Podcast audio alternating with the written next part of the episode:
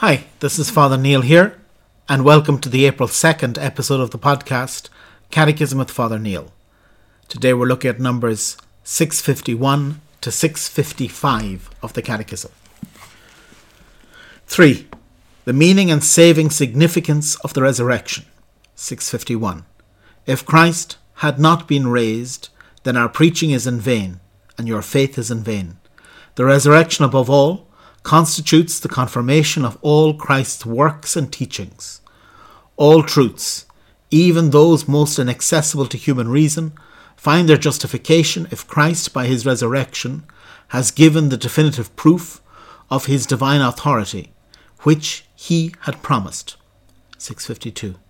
Christ's resurrection is the fulfillment of the promises both of the Old Testament and of Jesus himself during his earthly life. The phrase, in accordance with the scriptures, indicates that Christ's resurrection fulfilled these predictions. 653. The truth of Jesus' divinity is confirmed by his resurrection. He had said, When you have lifted up the Son of Man, then you will know that I am he.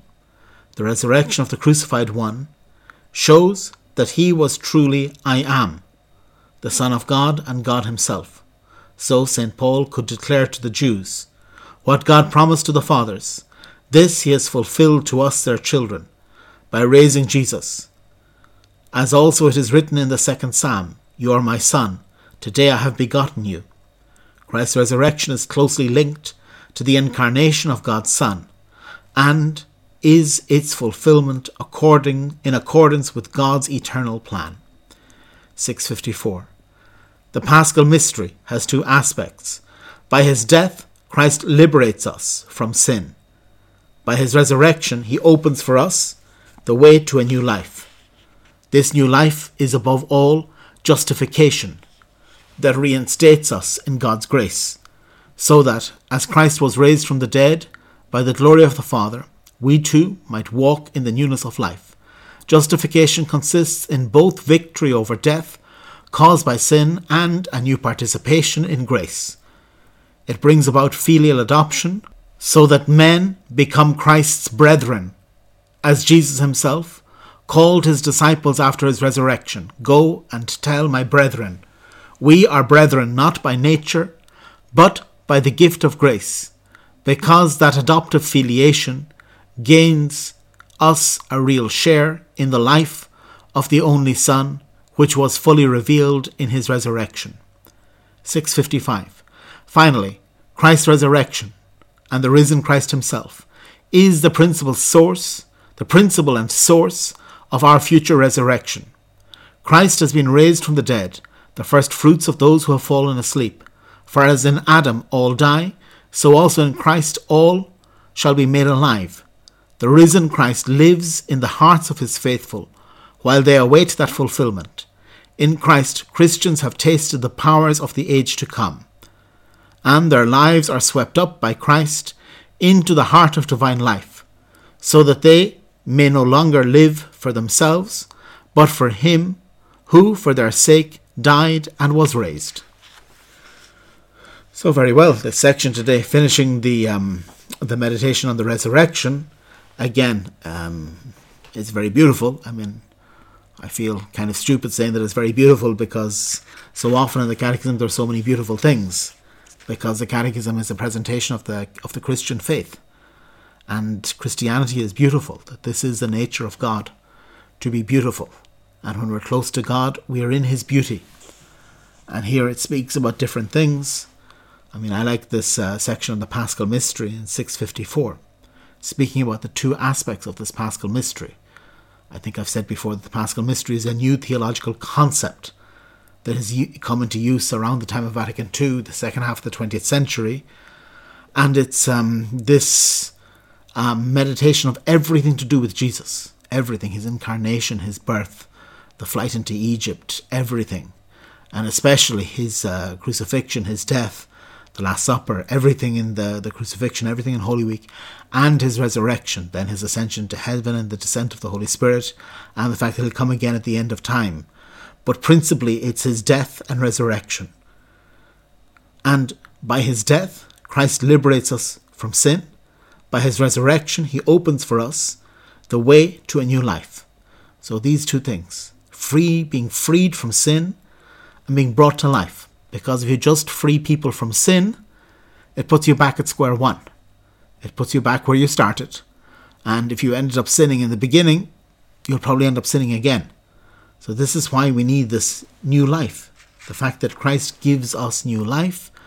And this new life, the Catechism says, above all, is justification that reinstates us in God's grace.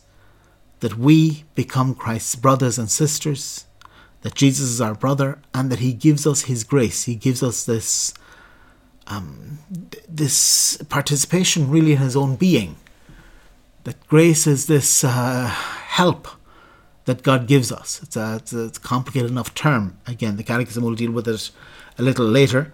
But that grace is this experience of God, a transforming experience, a transforming, strengthening experience of God that helps us to be everything we should be, that helps us to be as holy as we should be, that helps us to find salvation, that if we allow it, totally and radically transforms us. So this is what we're looking at today. This um, this resurrection of Jesus, that is really the heart of everything. That everything is given to us in this resurrection, and that this is the, the greatest happiness, and also the greatest source of hope for us. That all too often we set our hopes very low, looking for human things, looking to win the lottery, looking to win I don't know what, looking to have a better job, looking to have a nicer house I mean, which are fine. Many of the things we hope for, there's nothing wrong with them. But that we have such low expectations. And the Lord has such a great expectation for us. He's got such a great plan for us, which is to participate in His divine life so that we can be happy no matter what. That you don't need to have the best car, you don't need to have the nicest house, you don't need to have the most perfect children or grandchildren or whatever. That happiness comes from knowing God and that God wants us to know Him. He wants us to experience not only to know Him, but to experience His resurrection, to experience His triumph over death. So we'll finish this section with the in brief. In brief, 656.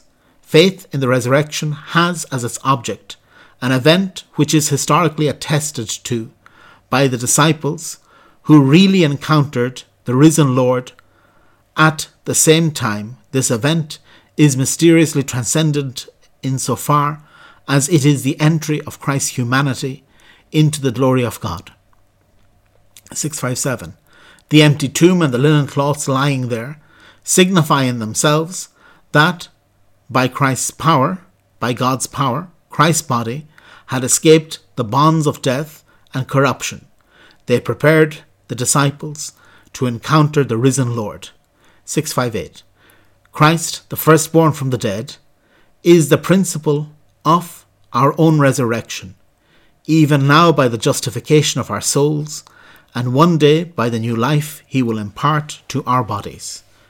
So, very well, tomorrow we'll continue, and tomorrow we'll be looking at 659 to 664. God bless.